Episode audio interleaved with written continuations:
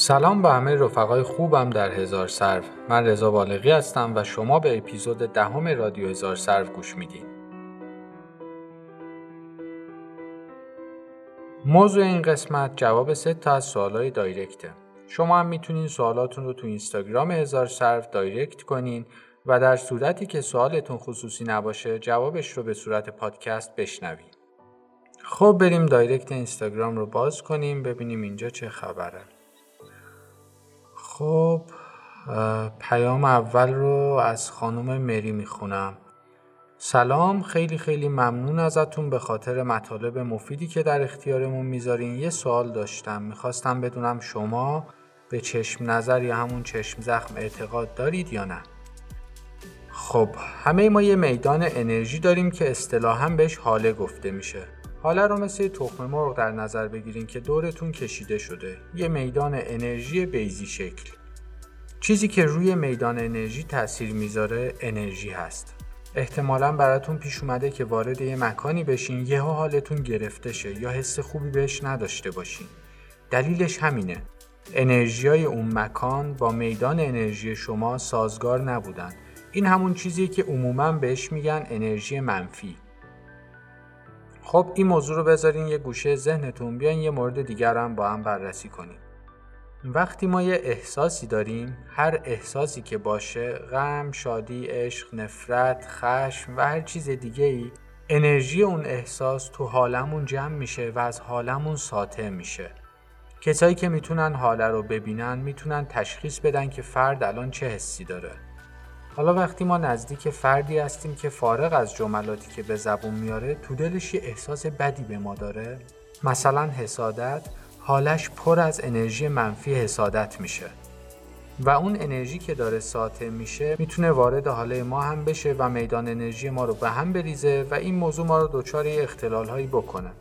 البته روش هایی هم هست که ما می‌تونیم حالمون رو تقویت کنیم که چنین اتفاقهایی به سادگی رخ ندن.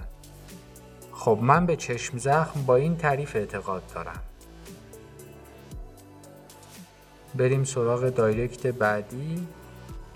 خانم میمشین نوشتن سلام وقت بخیر من سایتتون رو مطالعه کردم ممنون که معرفیش کردیم فقط من با استفاده از امواج آلفا میرم تا حالت آلفا و خیلی تاثیرگذاره اما یه مشکلی هست.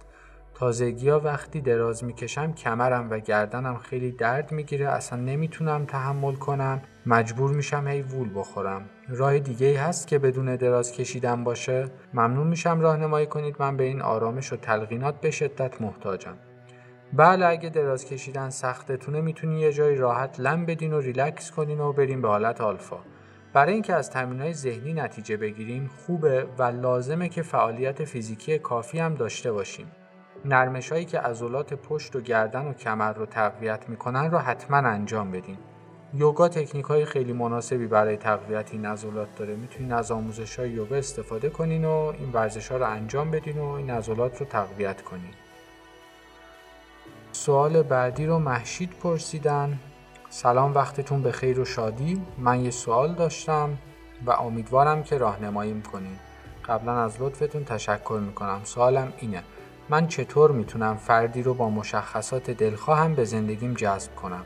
منظورم اینه که اون فرد ویژگی های دلخواه و مورد نظر من رو داشته باشه.